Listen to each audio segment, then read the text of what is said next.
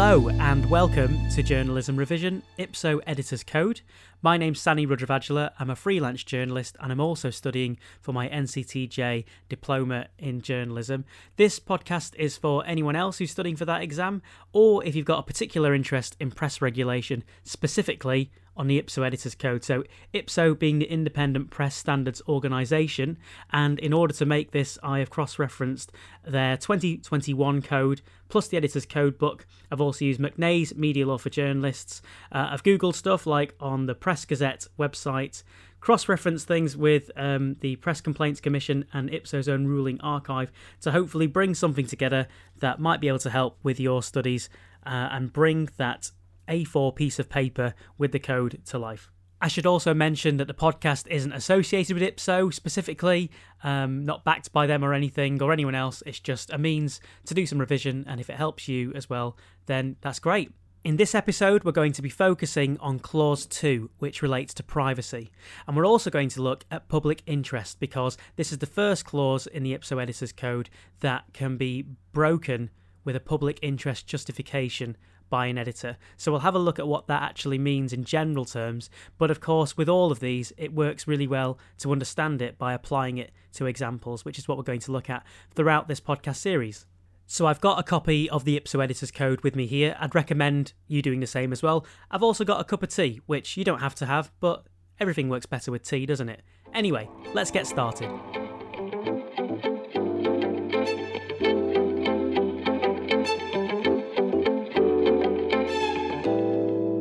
So, public interest, but what is it? Well, there are rare occurrences where breaking the code is necessary in order to act in the public's interest. Now, the code book um, describes it as not a get out of jail free card to be played after breaking the rules or after making a big mistake. Editors have to demonstrate that they've deliberately breached the code after careful consideration and in justifiable circumstances. There is a list and it's not exhaustive, and the spirit of the code allows for flexibility, but it's really important to note that public interest is not the same as whatever the public is interested in. You couldn't secretly record the inside of a celebrity's house, even if it would be interesting to see maybe where they've put the BAFTA. Is it on the mantelpiece or is it on the toilet? You couldn't do something like that because that would breach the code. But a story that doesn't breach the code and is interesting or entertaining, it's fine. But if there is a breach, then it has to be done with a public interest justification.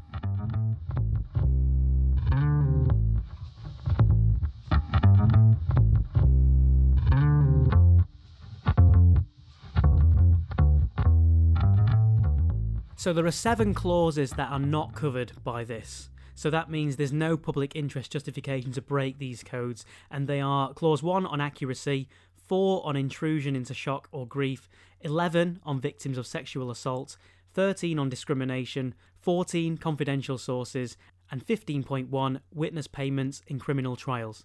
So, if you were going to break the code, these are the sort of reasons you might give. So, if you were detecting or exposing crime or the threat of crime or serious impropriety, if you're doing so to protect the public health or safety, or protect the public from being misled by an action or statement by an individual or organisation, or that saying that someone or an organisation won't meet some obligations that they've said they're going to. Disclosing a miscarriage of justice is one. Contributing to a public debate, including serious cases of impropriety, unethical conduct, or incompetence concerning the public, is another. Or revealing the concealment of any of that would be another as well. There is a public interest justification as well in the freedom of expression itself. Regulators themselves will consider the extent to which there's information already out there in the public domain, and editors need to demonstrate that their activity would serve the public interest and it's proportionate, and they should be able to explain how they reached the decision to break um, one of the codes in the first place. You've got to also have an exceptional public interest justification to override the protection of children under 16 and their interests. So it's got to be something really big to justify that. And that basically covers the areas where a public interest justification is necessary. Now, reading that list like that doesn't particularly sound very memorable, but when you apply it to some real life situations, it should come to life a bit more. And we'll do that over the course of these episodes.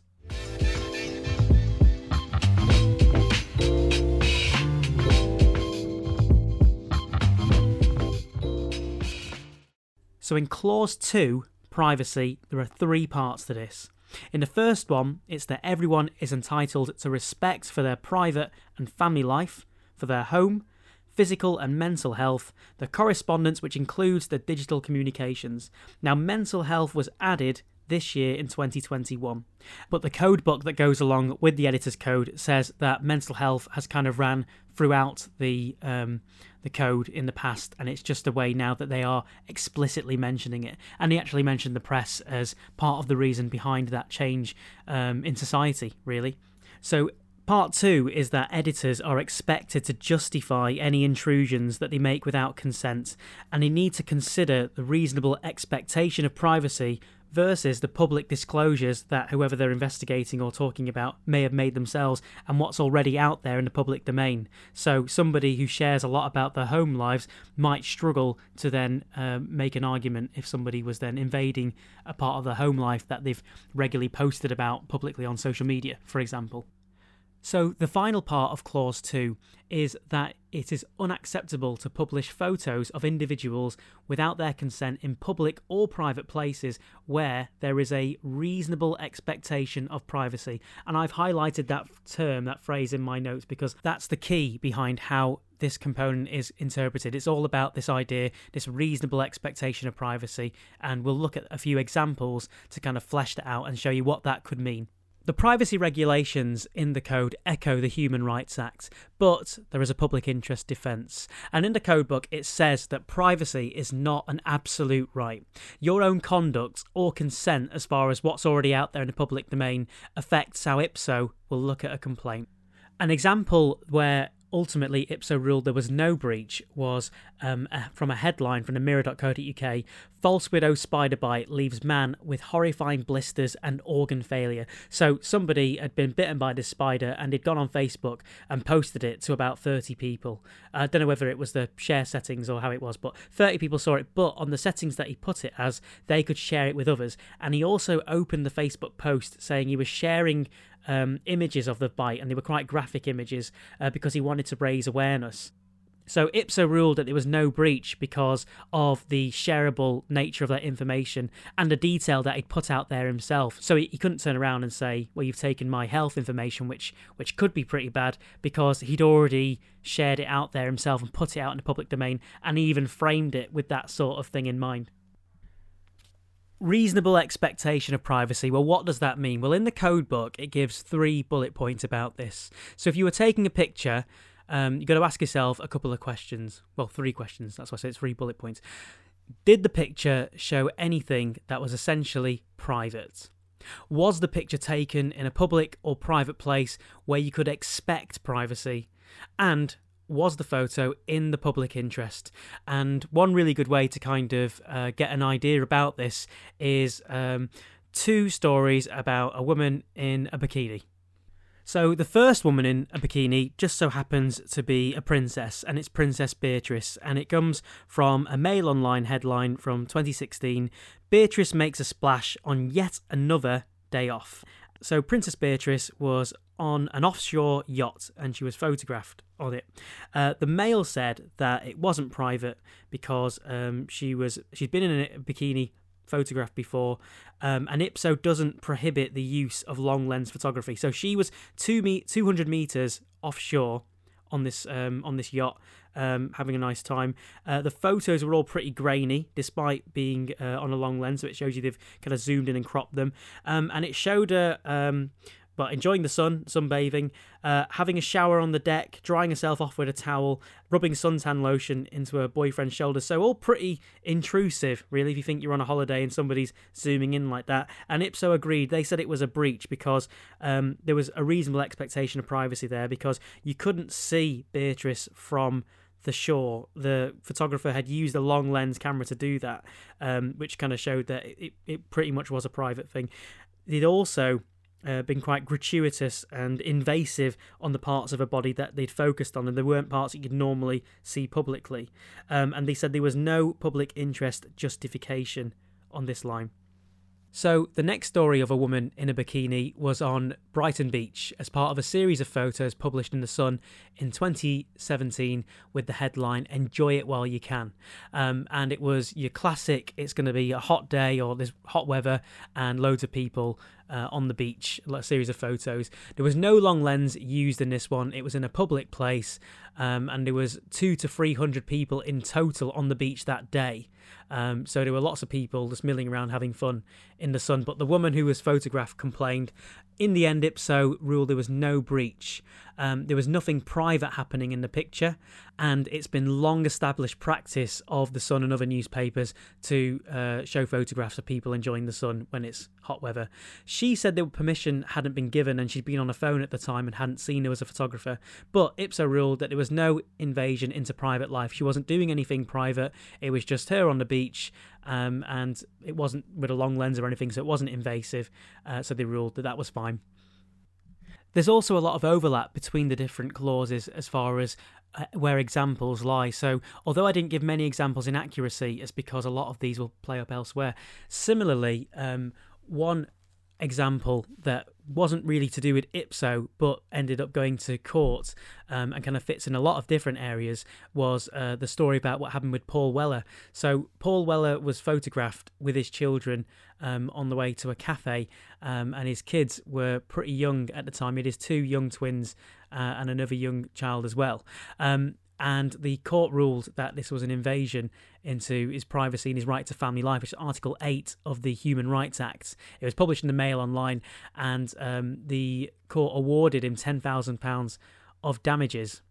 They said there was no contribution to uh, the current public debate with these photos. There was, it was just an unjustified invasion into his private life.